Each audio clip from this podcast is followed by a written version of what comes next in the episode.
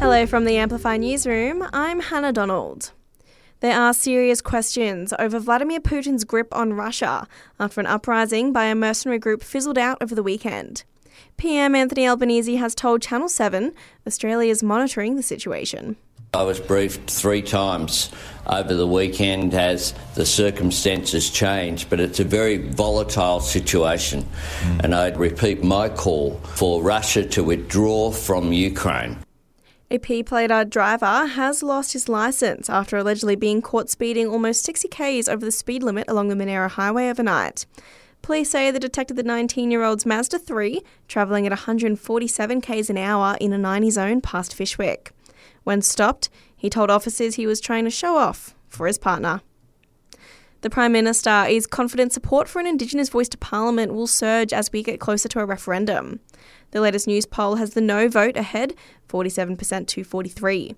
Anthony Albanese has told Channel 7 he is expecting a move towards the yes vote. People will really focus on this when the campaign is actually on. They'll focus, they'll have a look at what the words are being put forward, they'll recognise the great benefit that will come from this and that there really isn't a downside. ACT police are seeking witnesses to an unprovoked assault on an elderly man by 2 teenage boys in Woden.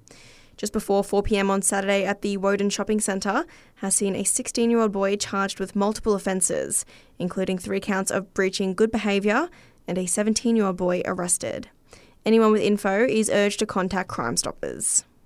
Commonwealth Park could be the site of a new swimming pool in the city centre in replacement of the ageing Civic Pool.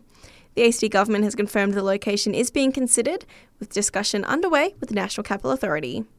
And a Balconan man has become an overnight millionaire. The lucky local was one of 15 Division 1 winners in Saturday Lotto's mega draw, taking home a tidy $2 million. And that's the latest from the Canberra Newsroom this Monday. Check back again tomorrow morning for our next update.